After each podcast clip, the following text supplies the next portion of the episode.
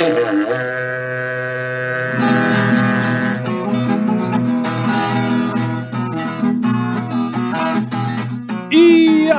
pessoa! Seja muito bem-vindo, muito bem-vinda ao CanivetCast, o podcast da Nutripura Nutrição e Pastagem, que tem como obrigação preparar o pecuarista para o futuro, elevando o patamar da pecuária brasileira. E nesse episódio aqui, nós vamos falar sobre alguns indicadores importantes aí, indicadores de rotina para o confinamento, cara. E para falar com a gente sobre isso, estou aqui com o Paulo, meu xará, Paulo Detone, que é pós-venda na Nutripura. Ele é zootecnista pela Universidade Estadual Paulista Júlio de Mesquita, nossa querida Unesp. E Paulo, seja muito bem-vindo aqui ao Canivete Cast, cara. Obrigado por você estar aqui conosco. Muito obrigado, Paulo, é, pela oportunidade. Uma satisfação estar participando do programa, poder compartilhar um pouco do nosso trabalho com o pessoal. Show de bola, cara. E é interessante, né, cara? Porque o, o confinamento, é, acho que de todas as atividades na pecuária, talvez seja aquela mais arriscada, né? E se você não, não ficar de olho nas informações, é um negócio meio complexo, né, cara? Exatamente, tá cada dia mais difícil, né? Cada dia os insumos mais caros, é, remuneração do frigorífico mais complicada. A gente tá, tem que estar tá atento todas as informações aí, otimizando o nosso dia a dia para melhorar nossos resultados. Exatamente, cara. E, ô Paulo, antes da gente começar aqui a falar sobre esse assunto que é tão interessante, cara, conta um pouquinho da sua história aí pra gente, meu. Bom, é, eu sou nascido, criado e formado em Jabuticabal, São Paulo. É, vim para o Mato Grosso tem quase dois anos, assim que terminei a graduação na Unesp.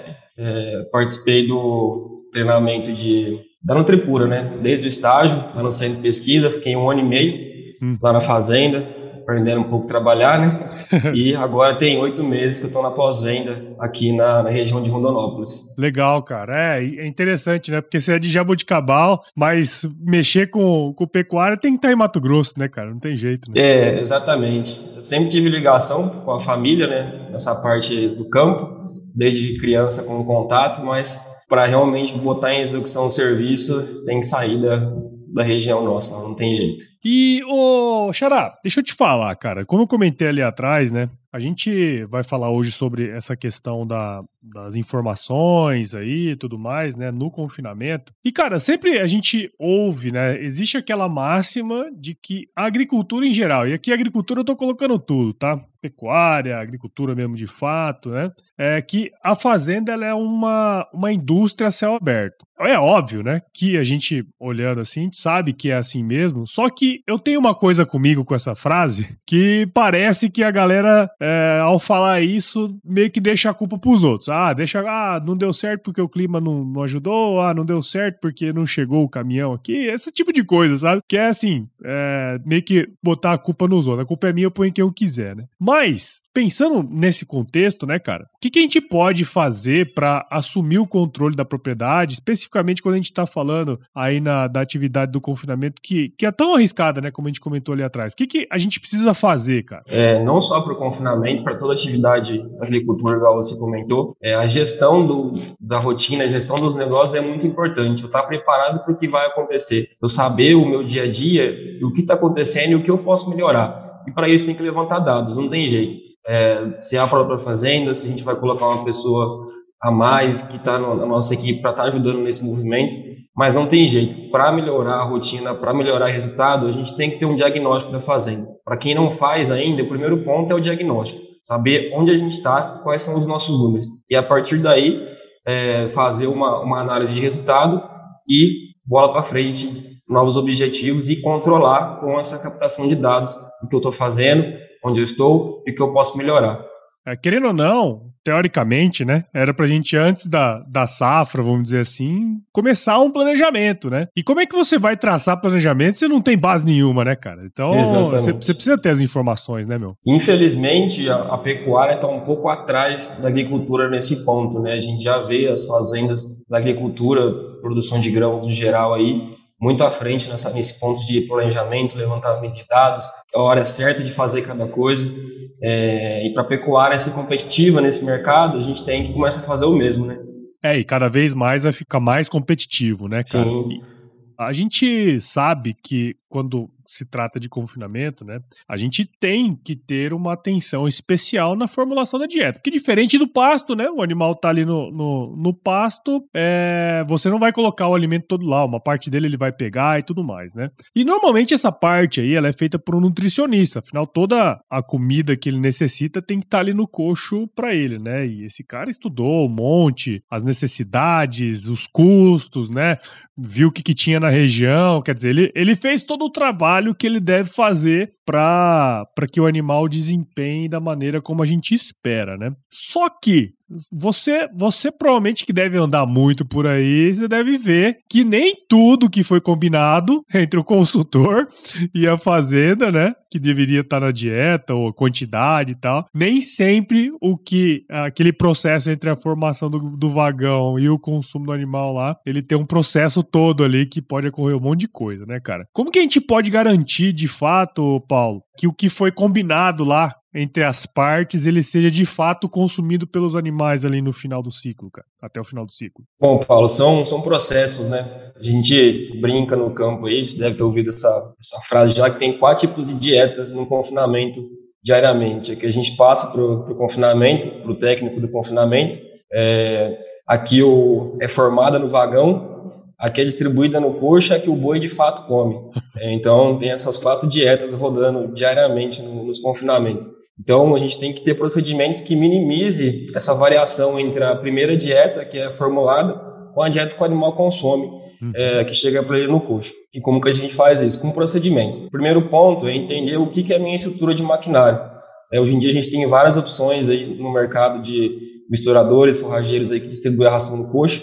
É, eu tenho que entender qual que é a mecânica dele, o que, que ele me pede. Um exemplo assim, bem básico, a gente tem vagões de rosca vertical, vagões de rosca horizontal, que fazem a mistura da dieta, e cada um pede uma ordem de ingrediente diferente. Geralmente, que é o que a gente mais vê, são esses dois. E no caso do vagão de rosca vertical, geralmente a gente coloca o ingrediente mais volumoso primeiro. Uhum. Pulando para horizontal é ao contrário, coloca o concentrado primeiro. Então tem que ter atenção nesses pontos. Ordem de ingrediente e principalmente tempo de mistura meu maquinário, talvez em três minutos ele mistura a ração, mas pode ser que meu maquinário tenha uma potência menor, precisa de cinco minutos. Tem que testar, não tem jeito. Tem que avaliar o dia e ver o que, que é o necessário. A dieta geralmente é entregue daquele jeito, mas o meu processo para ela pode mudar de uma realidade para outra. É, cara, e, e, é muito louco isso aí, né? Porque muitas vezes o que pode acontecer, e que eu já vi acontecer também, inclusive, né? É de repente, dizer, essa sequência errada de colocar, dependendo e tal. Às vezes o cara colocou a quantidade certinha lá mesmo, né? A pá, uhum. colocou tudo bacana e tal. Só que não deu tempo de mistura e o concentrado ficou tudo lá embaixo, por exemplo, né, cara? O que, que acontece com mais frequência, assim, que você enxerga? Essa é uma das coisas, né? Mas o que, que acontece com mais frequência que o pessoal precisa tomar esse cuidado, cara? É, eu acho que principalmente tem a, a ordem de ingrediente, é, o que influencia normalmente. Ah, chegou algum insumo novo ou mudou o box do insumo e eles alteram por conta própria essa ordem de, de adição no, no misturador e com certeza influencia, não, não pode simplesmente chegar e alterar. E o tempo de mistura. É, o pessoal geralmente não tem a paciência de esperar o vagão parado e misturar para chegar no coxo. É, a gente tem que mostrar para eles a diferença. E geralmente com, você chega no coxo e mostra para o cara aqui, ó, esse aqui é, o, é sua ração sem misturar. Essa aqui é sua ração com mistura. E é visível, na hora você visível mesmo você, você mostra para o cara a diferença. Sim. Então, os dois pontos desse, desse, desse ponto é geralmente a ordem de ingrediente é, e o tempo de mistura. Eles acham que não tem tanta importância, mas gera uma dificuldade muito grande. Sem dúvidas, né, cara? E, e, acaba sendo uma perda muito grande, né, dentro desse processo, né, cara? Uhum. E muitas vezes você não sabe, você não tá entendendo por que, que o consumo não tá rodando, na hora que você vai ver, né, tem, tem essas, essas questões aí, né, cara? Mas é interessante olhar para elas mesmo. E uma coisa, até tocando nesse assunto do consumo, né, cara? Eu lembro quando eu trabalhei uma época em confinamento também, uma coisa que a gente tinha que ficar de olho sempre era, obviamente, o consumo de matéria seca, né? Dos lotes ali e tudo mais. É claro, né, Xarac, se tivesse, se a gente pudesse saber exatamente quanto cada animal ingeriu, quanto que foi colocado no coxo, o que, que sobrou e tal, seria o, o mundo maravilhoso, né, cara? Mas a gente sabe que hoje em dia ainda é inviável esse negócio, a gente não consegue ter essa informação com exatidão. De que maneira, então, cara, a gente pode monitorar e saber se os animais estão ou não alcançando aquela meta que a gente colocou? Como que a gente pode fazer isso, meu? Bom, comercialmente, a gente faz o controle do consumo do lote, né? A gente tem um, um fornecimento é, sabido do dia para aquele lote, é, e com base no, no, peso projetado que tem para esse lote, consumo e matéria seca da dieta, a gente gera um consumo dia a dia de matéria seca por cabeça. Praticamente pegar o que foi fornecido para a baia, dividir pelo número de cabeça, considerar a matéria seca da dieta que eu estou fornecendo, e a gente gera essa curva de consumo de matéria seca, que é para o lote, né? não é animal animal, como você comentou.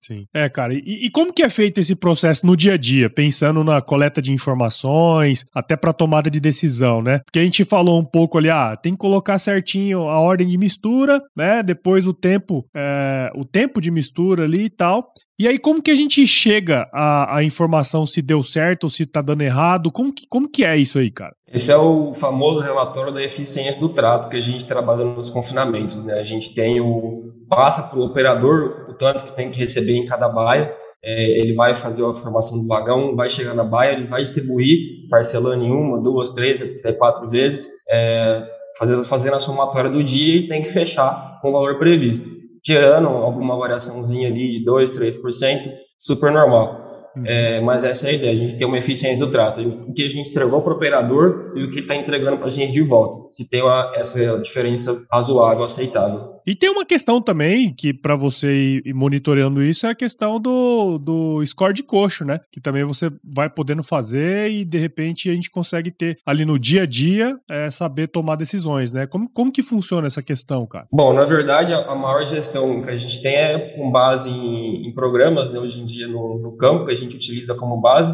Para quem não tem um programa, a gente também usa planilhas comuns do Excel, né, sem nenhum problema. E com isso a gente vai avaliando o dia a dia do, do confinamento, essa eficiência, essa eficiência do trato e também o score de coxo, né? É, o dia a dia a gente aprende a olhar para a boiada, né? a gente aprende a olhar para o coxo. É, se o cara falou lá, não, tratei tantos quilos, mas chega lá e não, não tá daquela forma, quem realmente está no dia a dia, está respirando aquele confinamento, sabe entender que não é assim.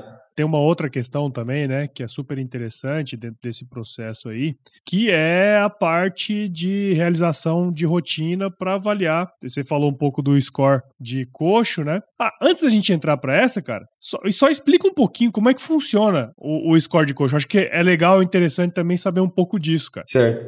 O score de coxo, na verdade, o que eu tenho tentado colocar nos clientes hoje em dia é a avaliação de coxo no geral é, não só mais a leitura de coxo matutino que o pessoal usualmente passou a fazer, que nada mais é que você chegar na manhã, antes do trato, né, e fazer uma avaliação do coxo. O coxo está vazio, o coxo tá com, tem uma sobra, qual a quantidade dessa sobra, e com isso você ponderar qual vai ser o fornecimento do dia, se você vai aumentar, o quanto você vai aumentar, se você vai reduzir, o quanto você vai reduzir o fornecimento. É, isso já está bem implementado, maiores confinamentos já fazem com as suas scores, né, notas, né, geralmente, cada nota tem uma, um ajuste. É, e o que eu tenho, tenho colocado a mais para os clientes que a gente trabalha aqui é a avaliação de custo. O que se baseia nessa avaliação de custo é adicionar mais uma leitura de custo, a noturna, que ela te ajuda a ponderar o comportamento dessa boiada, como está o custo, te ajuda no dia seguinte, e avaliações ao longo do dia, principalmente no, no primeiro trato, você vê o comportamento da boiada, isso te ajuda muito a, a entender o que ela está, se ela está chegando perto da estabilidade, ou se ela está pedindo mais ração, é. e também o momento entre os tratos. Por exemplo, entre, dividir em três tratos. Entre o trato 2 e o trato 3, tá esvaziando o coxo, tá tendo aquela sobrinha ideal. São esses quatro pontos que normalmente trabalho com o pessoal. Isso te ajuda muito para quem está no dia a dia lá. Ah, de repente tem dificuldade para saber se dá um aumento de 300 gramas por cabeça, de 500 gramas por cabeça. Avaliando o consumo, avaliando o comportamento ingestivo da boiada te ajuda muito. Não só essa leitura matutina, a gente tem que evoluir um pouco mais. Tá praticamente o dia inteiro passando na frente dos coxos lá realmente. É, cara, porque eu lembro assim que muitas vezes, só pelo score de coxo, né, você toma decisão. Porque tem uma tabelinha, né? É, uhum. Ah, até o score tal, você aumenta tanto. Ó, score tal, você diminui tanto o trato aí, né, cara? Só que a gente sabe que não é isso só, né? Assim, é você olhar o animal, ah, ah o, o coxo tá lambido lá, mas a hora que você chega com o vagão lá, os animais estão de boa, ou se eles estão ávidos, né, cara? Tudo isso influencia na decisão ali do momento de, de fazer ou não, aumentar ou diminuir, né? Exatamente. A gente vê, é muito comum avaliar o comportamento da boiada, algumas baias específicas, que todo dia esvazia o coxo durante um período lá, mas ela tá tranquila a estar tá deitada, ruminando, está no fundo da baia lá, no momento dela. Então, simplesmente você chegar lá e falar, não, o coxo está vazio, vou aumentar. Pode ser que gera sobra. Você tem que entender aquela boiada. Não é simplesmente seguir um protocolo que geralmente a gente vê nos confinamentos hoje em dia. É, tem que entender, tem que andar no, no confinamento. Agora sim, vamos falar aí do, do score de fezes, né, cara? Que é uma coisa bem interessante, que talvez para quem não é da área pode até achar um pouco estranho, né? Mas explica pra gente como que é feito esse levantamento e de que maneira que ele pode ajudar aí no desempenho dos animais no confinamento no dia a dia, cara. Bom, o score de fezes, ele é o dedo duro do, do confinamento, né? O pessoal sempre fala aí. É, tudo problema envolvido na dieta que pode refletir na saúde intestinal dos animais se enxerga no score de fezes. Formulou uma dieta errada, produziu de forma errônea no vagão, distribuição no coxo, é, fibra efetiva da dieta, a moagem do milho, tudo isso se encontra é, de errado ou de assertivo no score de fezes. É por isso que a gente faz a avaliação. O que estamos implantando no campo atualmente é, são, pelo menos semanalmente, é, do confinamento no geral e antes de mudança de dieta, quando eu faço planejamento lá, adaptação intermediária, dieta final 1, dieta final 2, antes de eu mudar de dieta, fazer uma avaliação de fezes na, na baia e ver se ela está preparada para essa mudança. Hum. Como que funciona o score de fezes? É, a gente entra na baia de forma que consiga enxergar, às vezes nem precisa entrar na baia, passando pelo fundo você já consegue fazer, é, e faz a avaliação de 10 fezes frescas no lote. E classifica em fezes boas, que a gente classifica ela pastosa, né? A fezes que puxa um pouco pro meio duro, que a gente fala que ela não está duro ainda, ela forma aqueles anéis, mas ela está um pouco pastosa. É, o outro meio termo que é meio mole, né, que ela não chega a ser uma diarreia, mas ela já escorre um pouquinho, e os dois extremos, que é a fezes muito dura, geralmente a gente vê animais é, em, em pasto, né, ou animais que estão refugando o coxo, no confinamento, no caso, e a fezes de diarreia, que é um animal também não é o ideal, né? Tem que ficar de olho nisso aí, né, cara? De que maneira que, em regra geral, né, como que isso aí ajuda mesmo no dia a dia ali, meu? Principalmente nesse ponto que eu comentei, né, transição de dieta, entender se a minha dieta realmente está é, fornecendo aquilo que eu precisava, de repente eu vou lá e vejo a proporção grande de, de grãos de milho nas fezes. Significa que minha moagem do milho não está eficiente, eu preciso de repente trocar minhas peneiras, é, ou tem uma proporção grande de animais com fezes mais mole na baia. Alguma coisa aconteceu, pode ser que eu não fui eficiente no dia anterior no trato, eu tratei mais que deveria, os animais não estavam preparados para isso, ou eu mudei a dieta, formei no vagão uma dieta de forma errônea com um ingrediente que prejudicou a saúde intestinal desse animal. Então, são vários pontos. A gente chega para avaliar as fezes, depois a gente tem que investigar o que, que levou a esse acerto, eh, a esse acerto, esse erro no, durante o dia a dia. É, cara, você comentou aí o, o, da Penn State, né? Até lá na, na, na hora do monitoramento da dieta e tal, ela é muito utilizada hoje, né? Porque assim, uma coisa, você, você comentou aí, né? Ah, às vezes mudou a dieta, ou às vezes a moagem não tá legal. Só que se você for esperar para fazer uma análise bromatológica e tal, demora, é caro, né, cara? Como que é feito isso hoje? Bom, a campo, a gente tem. Eu já trabalhei, na verdade, duas formas. A mais aplicável é a Penn State, né? Que são conjuntos de peneiras, que o pessoal avalia a fibra efetiva para a vaca leiteira, a gente adaptou para avaliação de, de qualidade de mistura, né? Nela a gente vai coletar, vai acompanhar o vagão na hora do trato, né? Coleta a primeira amostra que ele descarrega, o primeiro coxo, o coxo do meio que ele descarrega na, naquela formação e o coxo final. E a gente tem que comparar, passando na peneira, essas três amostras, elas se distribuem de forma com pouca variação entre as peneiras. Essa é a avaliação que a gente está usando no campo hoje em dia. O que eu já utilizei também, contagem de calor de algodão. É, é uma maneira que eu achei muito mais eficiente, só que infelizmente a gente nem está usando mais calor de algodão, geralmente, né? É muito difícil o confinamento aqui na nossa região, mas é muito eficiente também. É, ela funciona como? Também coleta né, essas amostras, início, meio e final, e você realmente conta os calores de algodão, porque tecnicamente ele tem que se espalhar de forma igual nas misturas.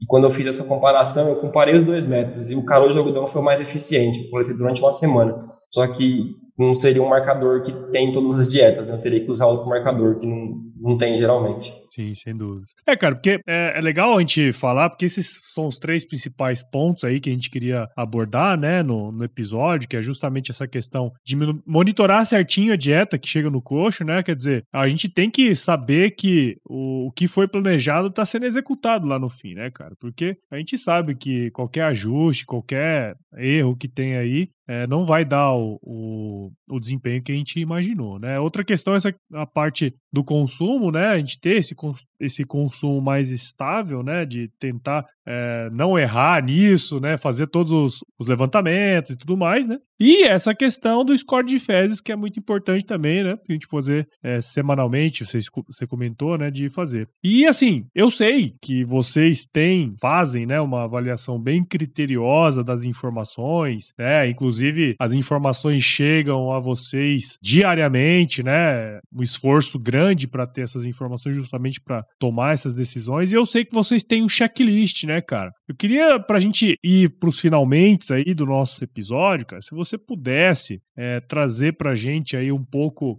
resumindo, né, um pouco da nossa conversa, o que, que tem nesse, nesse checklist, o que, que a gente tem que fazer, como que ele é preenchido, como que é esse negócio aí, meu? Bom, é, a gente está levando para o campo esse checklist não só nas nossas visitas, né, quando a gente está na fazenda, é para o próprio pessoal da fazenda, o que a gente geralmente chama de supervisor do confinamento ou da fazenda, é, diariamente está coletando essas informações. É, e ele está entendendo o que está coletando e resolvendo, com o nosso apoio, apoio o que está precisando de melhoras. Esse checklist geralmente é uma avaliação é, geral de sanidade, né? não com muita especificação, até porque a gente entrar na baia, com cavalo, é mais passar na, na frente das baias ali, avaliar a sanidade todos os dias. É lógico que a gente está até com um problema de sanidade agora no Tripura e tudo isso tende a mudar. Mas pelo menos passar com uma atenção olhando essa parte sanitária. É, comportamento no trato, igual a gente comentou anteriormente, também é muito importante. O cara acompanhar algum dos tratos, ver como as baias estão se comportando, como que ela está esperando esse momento do trato chegar no coxo dela. É, ajuda muito ele entender se está acertando esses regulagens de consumo. Estrutura e condição, é, fiação, choque, divisão, coxo, também é, pode prejudicar tanto os consumos dos animais, de repente misturar um lote ali, ou faltar água, é, ou um coxo quebrado, de repente danifica o meu vagão, que hoje em dia é muito caro qualquer tipo de peça de um vagão. É, os alimentos também, tanto os alimentos que chegam para o coxo, a ração, qual a qualidade dele, tanto que eu tenho em estoque, é, tanto condição do estoque, de limpeza, e, e tanto quantidade de estoque, se está suficiente até a minha próxima carga daquele insumo chegar. E os gráficos de consumo também, é uma avaliação diária que a pessoa tem que estar tá fazendo, o cara que está controlando o confinamento, ele tem que pegar o momento do dia dele, avaliar os gráficos de consumo, é, entender se ele está acertando, é, só um ponto a mais dessa avaliação de gráfico de consumo, é, é muito importante o, supervisor ele entender se ele está seguindo o planejamento daquela dieta para aquele lote. E isso é a avaliação de consumo. Ele tem que entender se aquele gráfico que não é bem linear, né? Ele é um pouco mais agressivo no começo, a barra acabou de chegar, aumentos são mais representativos, depois diminui essa quantidade de aumentos, vai estabilizando, depois tende a cair. E esse é o gráfico que a gente quer, não aquele eletrocardiograma, né, de coração que o pessoal faz cheio de dente, é, chega aguenta coração, o olho. Né? chega a encher o olho quando a gente vê um gráfico bem feito de consumo, o cara também fica feliz, é, sem dúvida nenhuma. Essas eficiências né, de trato e eficiência de formação do vagão são análises que ele estar fazendo no dia a dia. Hoje em dia a gente tem software que faz, né, não só ficha de, de papel mesmo, ele pode estar auxiliando com esses programas. Se não tiver o programa, a gente tem várias opções aí de planilha que dá para usar também. É, eficiência de formação e distribuição, né? E, principalmente, o cara respeitar a rotina e impor a rotina para quem é a equipe dele. É, a frase mais importante para o confinamento é boi gosta de rotina. Sabe da rotina ele vai sentir. Pode ser coisa de meia hora ali que o, o trato era para começar às sete, começou às sete e meia, o boi vai sentir, vai sentir. É, sem dúvida nenhuma, o cara tem que estar atento a isso aí e ficar em cima para respeitar a rotina. Sim. É, dependendo do, do, do, horário ou do atraso, né? Enfim, tudo isso influencia também na quantidade que vai sobrar, o quanto que vai ter e tal, né? Tudo vai depender disso aí, né, cara? E, e isso que você falou é importante, né? Porque, de fato, né, cara, o boi, ele é um, um, bicho que gosta de rotina, né, cara? Tudo tem que ser no horário certinho. Óbvio, né, o Xará? Que acontecem coisas que fogem a nossa, a nossa... Porque, afinal, é uma fábrica céu aberto mesmo, né? Agora, algumas questões a gente, a gente consegue tomar o controle e não fica a Deus dará, né, cara? Exatamente. A gente tem as ocorrências operacionais que nós apelidamos no, confinamento aí. É, o cara tem que entender o que está acontecendo. É, nem sempre, vamos supor, o que está acontecendo muito agora nesses dias é chuva. É, quando chove muito forte, realmente, o trato tem que parar, não dá para para você permanecer com o trato em base de chuva, tem muitas influências negativas. É, pode ser que dê tempo dele voltar para o trato, pode ser que não dê. E esses animais não, não recebam um trato total do dia. Só que ele tem que estar tá em cima, ele tem que anotar esse dia, porque daqui um mês ele não vai lembrar o que aconteceu. E aí pode chegar lá pós-venda ou o dono da fazenda olhar os gráficos de consumo perguntar para ele o que aconteceu nesse dia aqui. Ah, esse dia foi, foi chuva, ele vai ter esse respaldo porque ele tem lá a ocorrência. E outros, muitos exemplos aí, maquinário quebrando porque é coisa que sempre acontece em fazenda também, é, o operador pode ter machucado, atrasou um pouco, são muitos exemplos aí que acontecem no dia a dia. O que a gente tem que fazer é ser eficiente, solucionar e deixar o animal sentir o mínimo possível, né? Como é que chama mesmo os problemas aí que você falou? Tem um nome bonito que você falou aí, cara? Ocorrências Inter... operacionais. Ocorrências operacionais. Tradicional boroca, né? Deu boroca no trem aqui.